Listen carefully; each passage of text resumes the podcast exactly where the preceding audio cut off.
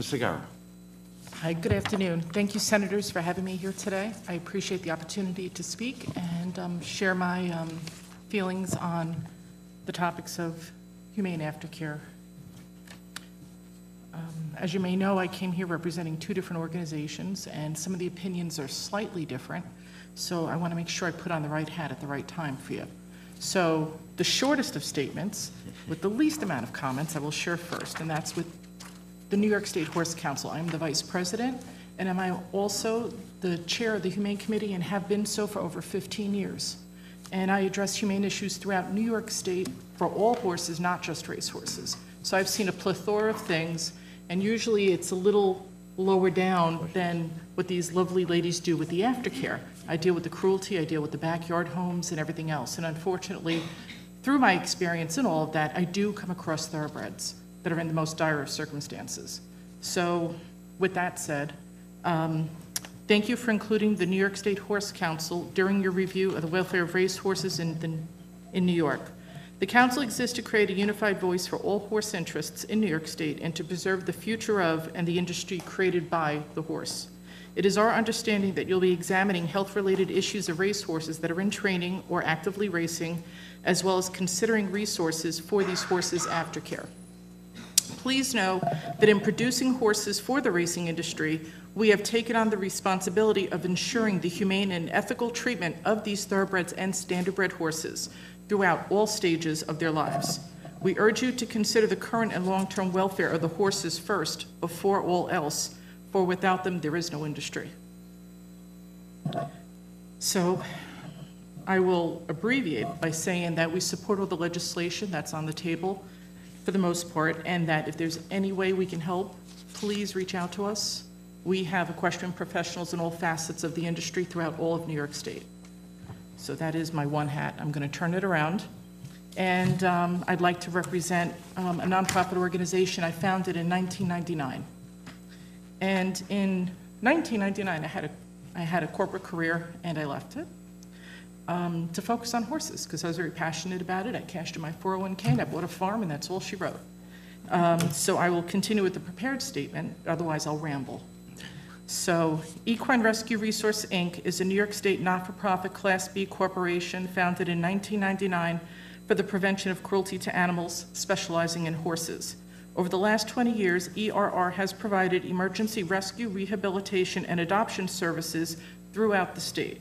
We are not breed specific, but we do find thoroughbred and standardbred horses in need of our assistance.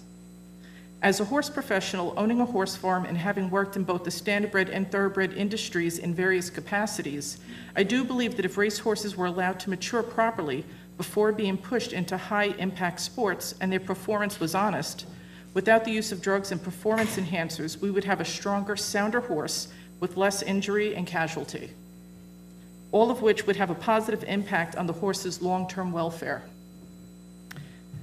At livestock auctions here in New York, we have aided thoroughbreds sold because they were injured and no longer equitable to race connections.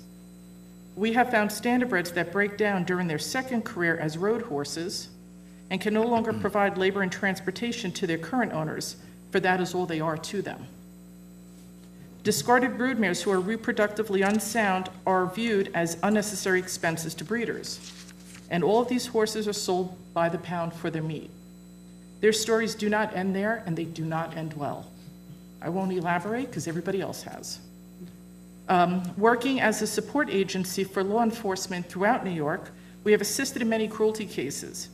The most expensive cases with the highest number of horses have been from the racing industry.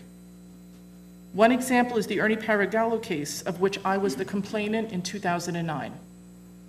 I picked up two severely neglected thoroughbred horses and initiated a cruelty complaint with the state police. Five days later, 166 horses were seized. The resources required in that case were astronomical. To compare, the average number of horses in cruelty cases that are not race related is 10. As a, and a higher percentage of pleasure bred horses move on to homes within one year. And that's based on all breeds, all rescue situations, and predominantly pleasure homes and pleasure horses.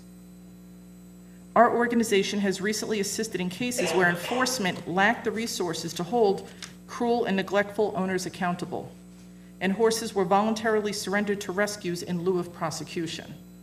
A poor solution, cultivating serial abuse, and leaving rescue organizations responsible for expensive rehabilitation.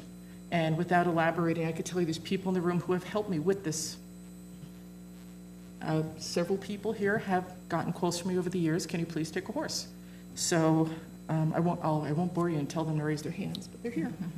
Accountability, owner responsibility, traceability, tax relief, resources for cruelty enforcement, and funding for responsible retirement of racehorses are all things desperately needed in this industry. And again, I support all the legislation on the table, and if you need help with anything, I am more than available to you. Thank you for your time. Ms. Segura, thank you so much. Ms. Segura? Okay, so in regards to tracking these horses, I believe that if there was a database implemented and every time a horse is transferred, there is a record made, and if all these horses were microchipped, they would be able to be traced. And what I've seen at my level of this industry is that people who haven't owned the horse for several years and have sold it on, they're being called. And what's happening is the person who's actually putting the horse in difficult positions aren't being held accountable. So if there is a database and there is a registry, then the person who's selling the horse files a certificate, and then that gets put in along with the microchip number. Then this way, if the horse pops up somewhere, you read the chip and you know who should be the last owner. You're not going back three and four and five owners, or the breeder, or a trainer at a track 10 years ago. You're holding the actual responsible party responsible. It's just a simple registration system in a database. Um, And I understand a lot of the thoroughbreds are being microchipped now up to the age of two. So if some effort was being made to microchip the others, and they're not that expensive, you're looking at a $5 device. So if you, some of them are more, but the majority I think you can buy in bulk at $5. And readers, there are aftercare programs that will give you a reader for $25 if you join. I think it was the Unwanted Horse Coalition who gave me mine last year. And it came in helpful. I identified a 25-year-old horse two weeks ago. It was great. So it can be done, um, not very expensively, just people have to want to do this. And the thing is, nobody likes being held accountable. I hate to say that. So if you put in something like this, there will be accountability, there'll be transparency, and um, people will think twice before they sell that horse.